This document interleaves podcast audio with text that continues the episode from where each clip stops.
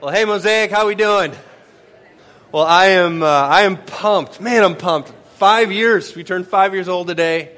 And uh, so it's been one of those weeks of just a lot of reflecting, you know, like just thinking back on all God's done the last 5 years and uh, man, so I'm I'm overwhelmed. I'm I'm overjoyed. I'm I'm excited.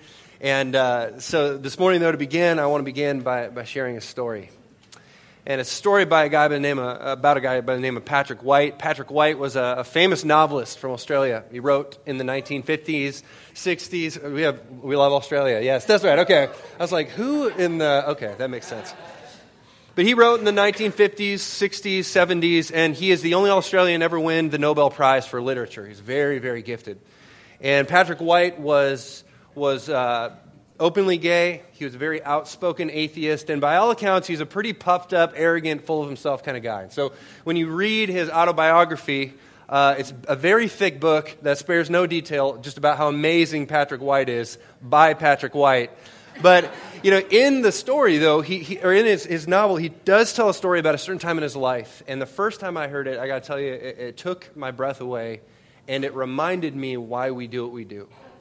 And he tells a story about when he was living in a small farm just outside Sydney with his partner, Manly. And by this time, he was, he was world famous. He was a national hero because he won the Nobel Prize. And he was basically living off the, the influence and the wealth that he had accumulated for himself.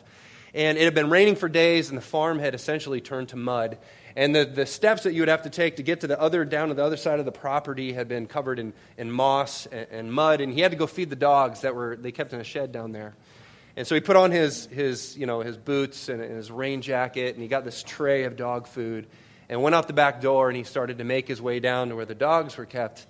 And he got about halfway, and his, his feet slipped out from under him. And, and he said, I, I, I, hit, I landed on my tailbone, you know, really hard. I had pain shooting up my spine. I was in agony. I was covered in, in dog food and mud. And he said, I looked up at that, that violent, black, bruised sky as these big raindrops fell on my face. And he said he started to giggle to himself. And it was like in that moment, like somebody spoke directly into his soul and said, Who the hell do you think you are? And it shook him up. And he said he rolled over on all fours and he crawled back up the hill and in, into the back door. And he said to his partner, Manly, he said, We have to go to church on Sunday. And they did. And, and the sad part is they did. And they went to uh, the Church of England, church that was right around the corner, and they got there and they sat in the back row. And that day the minister got up and he said, I, I was at the county fair and saw a lot of you yesterday at the county fair, and I saw that you were participating, many of you, in the jelly bean counting contest. And because that's gambling, you're going to need to repent before you participate in Holy Communion which is funny, and ridiculous. But he says this in his novel. He said, At that moment, Manly and I both realized that any faith that we might have had would have to remain an entirely private matter. You know, and I don't know what it does to you when you hear a story like that, but for me, it breaks my heart. You know, here God trips up this incredibly influential man, Nobel Prize winner for literature, has a huge influence. God trips him up, speaks into his heart levels him, brings him to God's people, and God's people have nothing for him. You know, and, and it's stories like that that reminds me of, of why. I mean, it's stories like that that, that led us to start this community uh, just over five years ago. Because I'd, I'd love to be able to say that, you know, it's kind of a funny story. It's sad that that happened, but it's, it's a unique one. Uh, it's, it's a rare one. Uh, but we, we all know better. Uh, there are so many stories like that represented in this room because I hear them all the time. Uh, every week I hear them. In fact, there's some people that are going to be hearing this message or watching it on their phone or on their laptop, and they're in Lincoln, but they're not in here this morning precisely because they carry the scars and the wounds of religious people. You know, in fact, there's a, there's a poll uh, done just a, not, not all that long ago, and they asked Americans, they said, Who do you fear the most? And they had a survey. You want to know what the number two answer was? Serial killers. Care to guess what the number one answer was? Evangelical Christians. You know, it's kind of almost, I'm almost led to laugh um, if I didn't also want to cry. You know, and, and, so it just causes me to think, you know, as I've been thinking back as a church and as we look back and as we look forward, like there's just a, a question that's just been at the forefront of my mind. And that is, uh, how in the world did we get so far off? How, how in the world, as a people who bear the name of Christ, who sinners ran to, by the way, right, who is a friend of sinners, uh, prostitutes, adulterers, thieves, they, they ran to him, and yet they, they, many don't want anything to do with us. How, how in the world did we get so far off? And I, and I think to begin to answer that question, we actually have to rewind the clock a little back, uh, back a little ways and look at something hap- that happened in 1925 that would forever change our culture and specifically uh, our church, the church in the West, and our relationship with culture. And that was uh, Scopes monkey trial. Scopes monkey trial was the culmination of growing frustration um, as Christianity was kind of starting to lose its grip on the broader culture in the U.S. And basically, what it was is you had the government and, and school districts came and said, look, we don't want to teach uh, creation in the public schools anymore. Um, if we have to choose between creationism and evolutionism, uh, the science suggests the one that we can actually prove, you can't prove creation, but the science suggests that this is actually the one that, that's right. Uh, and so we just don't think that creation has any part in the school system. We want to teach Darwinian um, evolution. And the government basically said, we got to go with this, you know? Uh, and so no more teaching creation in the schools. And it was a very big public thing. And, and the church reacted. And, and the church had enjoyed, at that point, being very powerful, very influential, being a center, a pillar of American culture.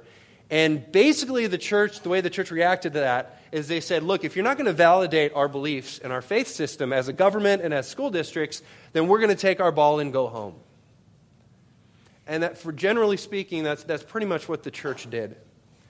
And what ended up happening is we went out and created Christian versions of everything that already existed. And one of the things that you see historically is one of the things that immediately started to be birthed in the years after that were things like Christian schools, Christian universities, Christian publishing companies. I mean, you go to like Wheaton College, great college in, uh, in Chicago. I've had a number of friends go there. It's a great school. But if you go there, you will see a big building that looks like a castle, and on the side of that building says built in 1927.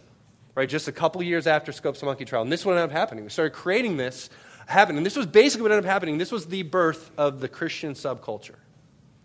And we created all kinds of Christian stuff. And what happened was it created this us versus them kind of mindset. And for the first time, what, it was very possible. It was very possible to grow up in a Christian home, right, with Christian principles, Christian family, uh, go to a Christian church, Christian youth group, surrounded by Christian friends, go to Christian grade school, graduate from there, go to a Christian high school, then you could go to a Christian university, and then you could even go to a Christian seminary or go on to get your doctorate in Christian studies. And then after you graduated, you could go work and teach in a Christian school or work for a Christian business or a Christian ministry. And you could essentially go your entire life without ever having to learn how to interact with, befriend, love, engage anyone who doesn't already believe like you do.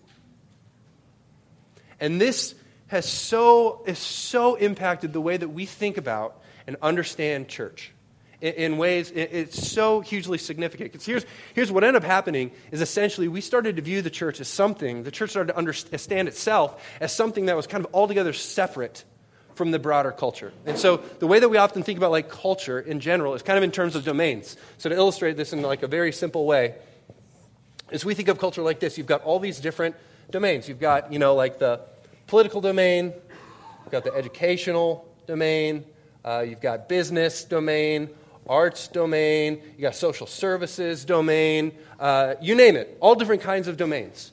And what the church did is in the process of divorcing ourselves from the broader culture, we went and created our own, our own silo over here. Right, as we engage in all the different Christian things.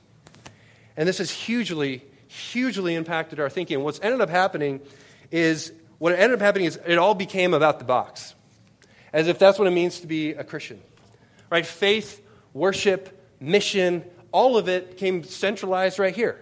And we thought, we actually thought, that maybe just maybe if we could build the box right, they would come. We would impact culture. We would maybe even change the world.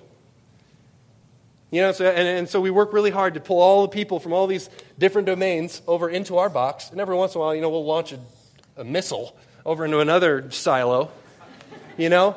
But we get focused so much, and we, I mean, this is what we've done. I mean, you guys know, I mean, I've, I've shared this before, but a couple years ago I graduated from seminary. Um, I've taken classes at four seminaries now, had a great seminary experience. But I'll tell you, much of gen- like seminary, what they're teaching, generally speaking, is all about this. It's all about the box. You know, so we, you know, things like, uh, you know, here's how the programs that you need in that box, right? Here's the polities that you need to, to make. Here's how you feed people, organize people, educate people. Essentially, here's how you get them in the box, and here's how you keep them in the box. You know, and I've had the chance over the last 10 years to go to a, a, number of Christian conferences for, for leaders and pastors. Some of those being very big, you know, thousands of pastors and leaders. Some of them very small, keynote sessions, breakout sessions, and, and you know, some of it's good stuff. You know, and I've, I've done it uh, all different kinds of things. So we've looked at music strategy, uh, church polity, team management, savvy marketing techniques, social media strategy, church planning strategy, you name it. And, you know, there's nothing inherently evil in any of those things. I want us to be intentional and strategic in everything we do as a church. But again, for the most part, most of the things I just listed are just rearranging this. It's just rearranging the box. And what we're very quickly realizing, it's taken us a long time, but it's coming to a head uh, in the church in the West, is that that doesn't work. You know, we have largely, the church in general has largely lost uh, its voice. Um, and in some cases, I would suggest for very good reason. Uh, the U.S. now is one of the largest mission fields in the world. We receive more Christian missionaries from all over the world than almost any other nation. Right? We can't plant churches fast enough to even just keep on par with how many die and close their doors every year. Um, almost every single denomination is reporting decline, and some of it very significant and increasingly rapid uh, decline. Right? We, in the U.S., I mean, we have more Christian schools, universities, businesses, books, bookstores, ministries, you name it, radio stations, than any other country in the world. And generally speaking, the church in the West has come to a screeching halt. And that's not happening everywhere. In fact, there's places in the world where you're seeing Book of Acts kind of multiplication, like viral life change, viral planting of churches. I mean, just incredible biblical proportions kind of stuff in places like uh, South America and China and Korea. But I will tell you something they're not doing this. We're the only ones. And we're figuring out rather quickly this doesn't work. Not only is it not effective, but it's not biblical. You know, and so I think it raises a pretty important, significant question, and that is well, what is then? Because for many of us, this is the only thing that we know. Like if you spent any time in church growing up, this is, this is what you saw. It's what's been modeled for you. It's what we're teaching people in seminaries and conferences. You're swimming in it, whether you realize it or not. Right? But it raises the question, I think, is what, what exactly ought we to be doing? You know, like if God has a scorecard, what is that scorecard? Right? What does God measure? Right? When we stand before God, what exactly is He going to want to talk about? with us? And, and so that, to answer that question, I just want to look at a few verses briefly. And this is in Matthew 28. This is the end of Matthew's gospel. Right, these are the last recorded words of Jesus. Right? He has done a lot. There's a lot. We're told that he did so many things. If it was all written down, we wouldn't have enough books to cram it all in. Right? But this is in there, and these are the last parting words Jesus has for those who would follow after him. And this is what he says. And we'll just begin in 18. Then Jesus came to them, and he said, All authority in heaven and on earth has been given to me.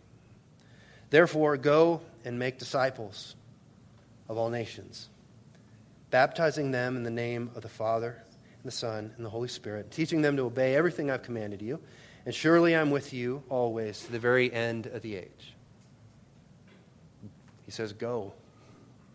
Go and make disciples. All right, guys, this is after all the miracles, all the sermons, all the teachable moments, after the calling of the disciples, right? After the prediction of his death, after the crucifixion, after his resurrection, after all of that, Jesus lands the plane here. Right? He says, All authority in heaven and on earth has been given to me. Right? I'm gonna, and I'm going to give it to you in, my, in the Holy Spirit. So go and do what I did and make disciples. Right? That's, that's it. Right? That is the, the, the ultimate scorecard. It, it is our command, it is our calling, it is our job, it is our invitation, it is our privilege to go and make disciples. Everything else that we do should be an overflow of this goal. Right? So, so why do we give generously when we see needs in our city? Right? Why do we work to be a part of initiatives of justice and speak up for the oppressed and reach out to the marginalized? And why do we seek to love people whether or not they believe what we believe, whether or not we feel they're deserving of love? Right? Why do we seek to be ministers of, of peace? I mean, why, why do we do all that stuff? All of it should be because, well, that's what disciples do. Right? Our, job is to, to be a disciple and to make disciples who live in the kingdom rhythm of Jesus. And the problem is, that can't happen here. It doesn't. It's got to be embedded in life on life relationship in the everyday stuff of life. We can't do it in here. But man, Lord knows we've tried. And we keep trying. It's like the only thing we know. It's, a, it's, our, it's our, we're a one trick pony. We just keep going like, we just need more fog in here. We need cooler lights, a better sound system. You know, our, our pastor just needs to be hipper. Let's get him some skinnier jeans. We're going to change the world. Doesn't work. Doesn't work. So, so, what do we mean when we use this language of being a disciple? What is that? What is, what is, what is being a disciple, making disciples? Right? And we've got a working definition that we use. And if you're here in the spring, you've heard this before, you'll hear it many other times, I'm sure, in the future of our church. Right? And we take it straight from the words of Jesus when he called uh, Andrew and Peter to himself. And it's just a great, succinct picture of what a disciple is that we see fleshed out in the rest of the Gospels. And he said to him, He said, Look, come and follow me, and I'll make you fishers of men. Right? And there's three, just three succinct things there that's illustrated in the statement. First, come and follow me. Right? A disciple is somebody who is following Jesus. Right? That doesn't necessarily mean sitting on your butt in church. That doesn't necessarily even accomplish that. You know what I mean? Come and follow me, and I will make you. Right? A disciple is somebody who is being transformed, being changed. It's a lifelong journey of becoming more like Jesus. And thirdly, I will make you fishers of men. And a disciple is somebody who is committed to the mission, the mission of Jesus. Right? And that can't happen in the box. And it was never, it was never meant to. Right? Disciples who follow after Jesus figure something out eventually. Right? And they understand that to be a disciple, because being a disciple is inherently missional in nature, it is, it is sent, right? The other, another version of the Great Commission in John, Jesus says, Look, just as the Father has sent me, so now I'm sending you. I'm sending you. Go, get out of here. Go make disciples already. And we keep trying to like gather them, cram them into the box. Go. Just as the Father sent me, so now I'm sending you. Right? And what disciples figure out sooner or later is that the church does not run this way. The church runs this way. The church is it's everywhere. It's not just on Sunday morning. Right? You, you take the church with you everywhere that you go. Wherever you are, the church is. Monday through Saturday. Right? Church is, is not, it's not an adjective. Right? It's an identity, it's a verb. Right? You, you church everywhere you go. Right? You church in your neighborhood. You church in your family. Right? You church at work. You church at home. You even church at church. Right? It, it's a completely different way of thinking and of, of being in the world. And, and, and it's, it, friends, if, if, we could, if we could get this, if we could get this, it, w- it would change everything. I mean, we, we wouldn't be able to contain what we would see God do in and through this church.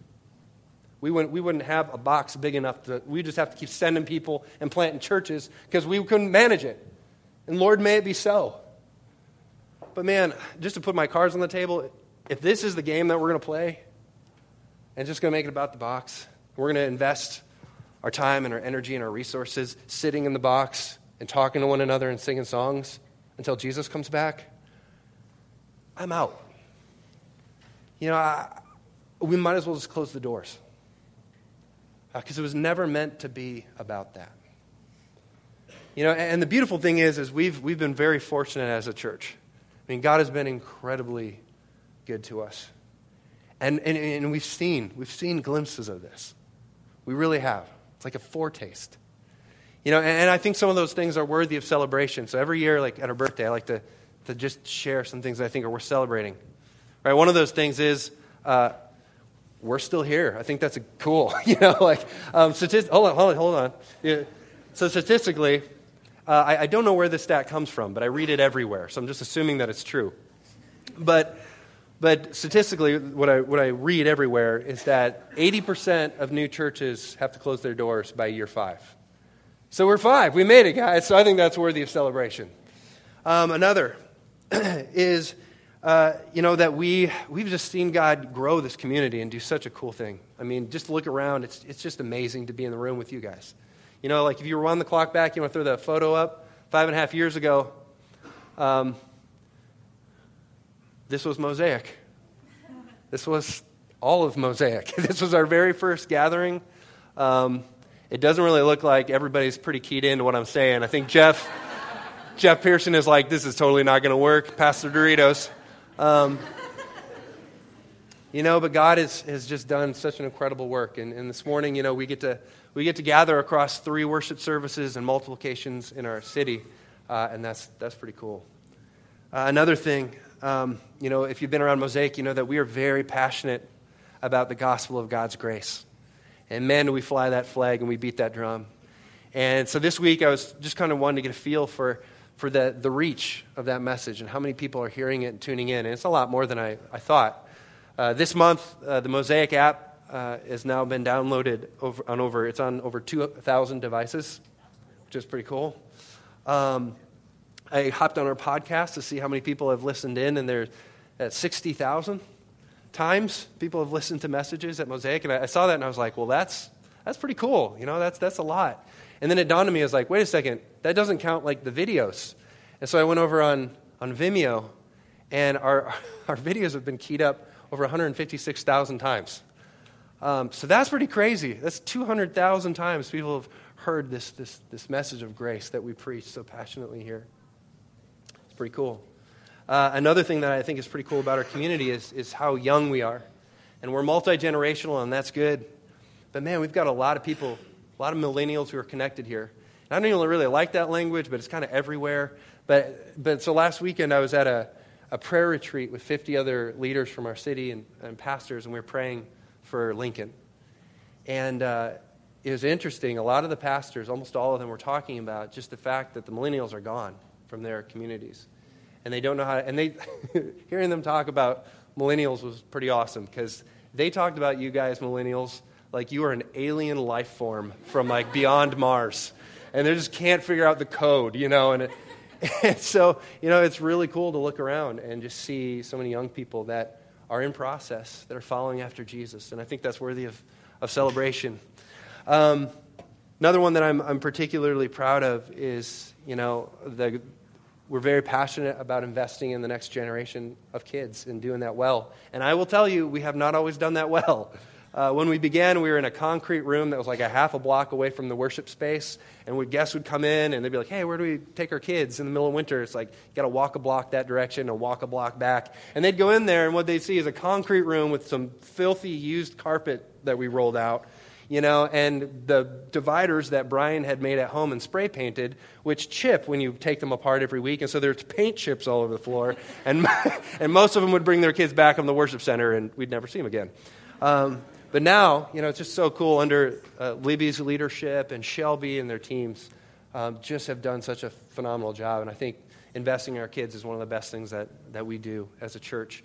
Um, another one is, you know, we're not a huge church, um, but we do seek to be generous and to invest in kingdom things. And um, we, we, over the last five years, we have sent out over $100,000 to help plant churches like Mosaic all over the country and to meet needs in our city. That's pretty cool. Now, last year alone, we were able to invest $45,000 just in local church multiplication, um, which is significant for a community our size. And we were, of course, the biggest part of that was planting Mosaic at the Bay. Uh, we multiplied, uh, which, just so you know, less than 4% of churches in the U.S. ever do. Uh, so that's pretty cool and, and pretty significant.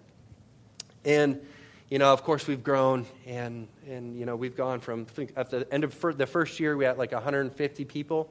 Uh, after the second year, we were at about 250 people. After the third year, we had about 320 people that were coming, and, and now we've just gone up. And I'm not sure exactly where we are. I think we typically have maybe 400 ish on the weekends, but we have about 600 ish, it seems, that call Mosaic home um, that just kind of like come through like a couple times a month. And some of you know who you are, you know. Um, but that's pretty cool, you know. And, of course, the most important thing, the, the most important metric, and the one that matters the most to me is, is the stories of life change. Um, there have been so many people who, who have bumped into Jesus in this community and who will never be the same. And because we're young, some of them leave us and they move uh, and they carry that with them, and we celebrate that. But many of you, many of them are here uh, today. And it's awesome. But okay, so all of that is worthy of celebration. But if I'm being really honest and showing my cards, I also realize that some of those things, some of those metrics and things that we're counting and celebrating, are really just this. And it's exciting. Um, but at the same time, you know, for my own part, I, to be honest, like some of those, those metrics, like they just don't do it for me anymore. Because I'm just realizing that just how limited the impact is, you know, in the box. You know, and so I, I want to celebrate those things, but I also want to be very conscious and aware together as we move forward and look forward that for us as a church, I mean, the things that I'm more excited about now, the things where I want to see us invest the best of our time and our energy and our resources is not in having a really cool, well put together box, but in this. Right? In empowering the church to be the church right where the church already is, to unleash it on our city and love our city well you know, to, to focus on those disciple making environments where we really are following after Jesus together and on mission in our city together. And one of those things for us, one of the big emphases moving forward is on missio groups, which are essential missional communities of disciples, helping one another grow and engage our city in mission. And I'm going to be entirely honest with you guys. You know, if, in five years, when Mosaic turns 10, if I have to choose between having a church of a thousand, you know, in our box, woohoo, good for us, a thousand, you know, but only one in five are actually engaged in a disciple making environment, being a disciple who makes a disciple on mission to our city. If I have to choose between a church of a thousand where only one in five are actually doing this, or a church that is exactly the same size as we are now, where the vast majority, 80, 90%, are engaged in doing this well, I will choose the latter every single time. And so, for me, what I want to see for us, and the numbers I'm paying attention to, is how many people we are moving into those environments. Right? Eh, eh, this is so much more important. This is where Jesus was, and this is where Jesus is. This is where discipleship happens. This is where impact happens. You know, and, and so this morning, right, I, I want to I wanna usher a challenge to us as a church. Right, because when we talk about disciple making, we talk about having an impact and changing our city and all these things, it can feel a little bit overwhelming. It's like, I can't change the world. I can't fix the foster care system. I can't feed all the hungry mouths in our county. I can't stop human trafficking. I can't do those things. And sometimes my fear is, is in that, from that place, sometimes as a result, we never really do anything because we can't do everything. And so my challenge for you, and my challenge for all of us is this year that you, will, you would commit to simply doing it for one. Right? Just one. And you do for just one what you wish you could do for everyone. Right? You, you engage right where you are. And where do you start? Start right where you are. Right? The church is already deployed. Right? It's already, unless, unless you're one of that minority that like grew up in the Christian ghetto and you're still in like that bubble, in which case you need to repent and get the heck out of the box. All right? But for most of us, that's not us.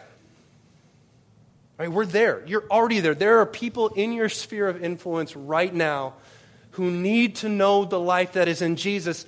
And let's be honest, it doesn't matter how much we kill it in this space, they're never walking through those doors. And so we go to them. Right? We take the church to them. And I challenge you to do it just for one.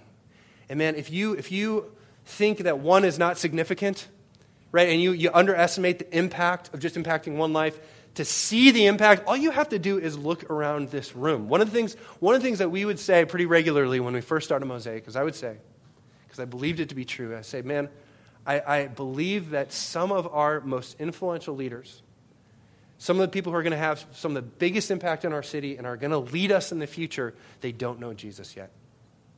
And so we're gonna, we need to go to them. And we need to start praying for them right now. And the crazy thing is, and the cool thing is, is five years in, we can look around and it's happening, friends. Right, one of my favorite stories that you know we've shared a number of times is Elliot's story. You know, and Elliot messaged me and he said, Hey, I'm an atheist. I hear you're the pastor that hangs out with atheists, uh, which is one of the greatest compliments I've ever received. He said, uh, I don't believe in any of that stuff.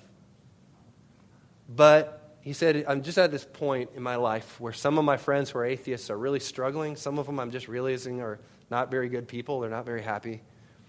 And I've got these two people in my life. They're two of the most wonderful people I've ever known and they've become very good friends, and they're so cool, and they're Christians. And it's messing with my head. so can we get together? You know, and so we got together. And he's like, you just want to make it clear. I don't believe any of this, but I feel at the very least I should come hang out. Can an atheist come hang out at your church? Like, Dude, yes, come on. You know, and, and so he, he came. And, and I will never forget, to make a long story short, he started hanging out. He met you. He connected to Jesus' church. Jesus did what only, you know, God can do and changed his life. And I'll never forget being down at the coffee house with Elliot and in this packed coffee house, and the waterworks are flowing. Like we, and he comes his life to Christ, and we were both just bawling like babies in the middle of the coffee house. It's the coolest thing. All right, so Elliot commits his life to Christ, goes through our protege program, right? Starts serving and leading, and then a few months ago says, you know what, we need to step up our prayer game at Mosaic, and I want to start a prayer ministry. Right? So here's the thing on Sundays, when we have people in the back who pray for you, that's Elliot. You know what I mean? Like, Elliot the atheist is one who started that ministry, and half the time, he's the one praying for you. You can't make this stuff up. You know, you can't write that story, but that is what God's doing. That's what God does. And now Elliot's leading us.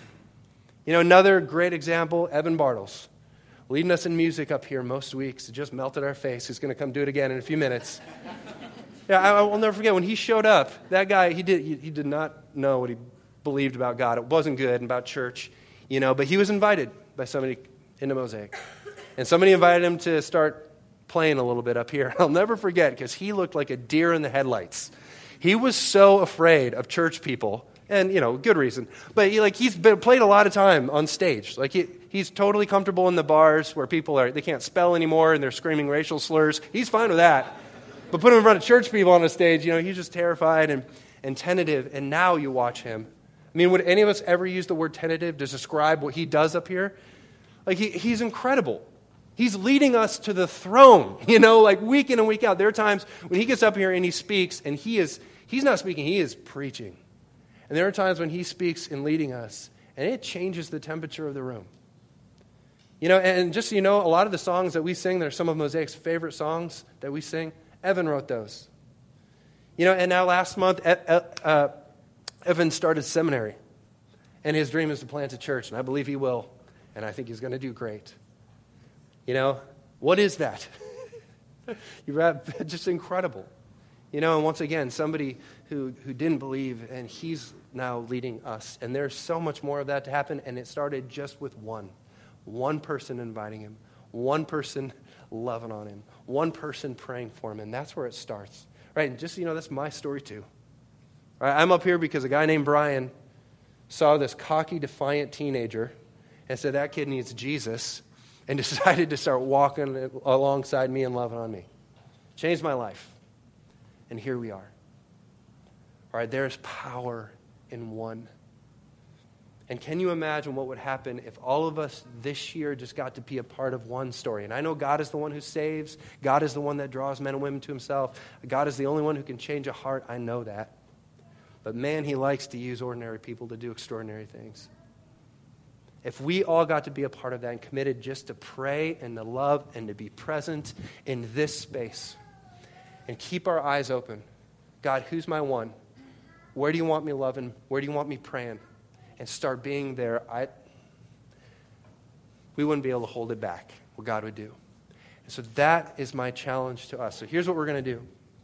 Last thing I want to happen is for you to you know, walk out of here and, and not respond to this. You know, church people are good at doing that.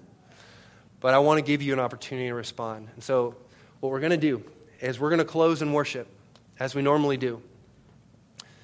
But if you're willing, I, I, I, want you to commit to this, if this is something you're willing to, to live into. And if you are willing, what we're going to do is uh, on the other side of this uh, is a map, a map of our city. And that map represents our mission field. It's the reason that we're here. It's the reason that Mosaic exists. And if you are willing, what I want you to do is over on the table over here is we've got, uh, we've got ink for you to make a thumbprint. And I want you to put it on that map. You know, maybe you put it on your place in your neighborhood where your home is.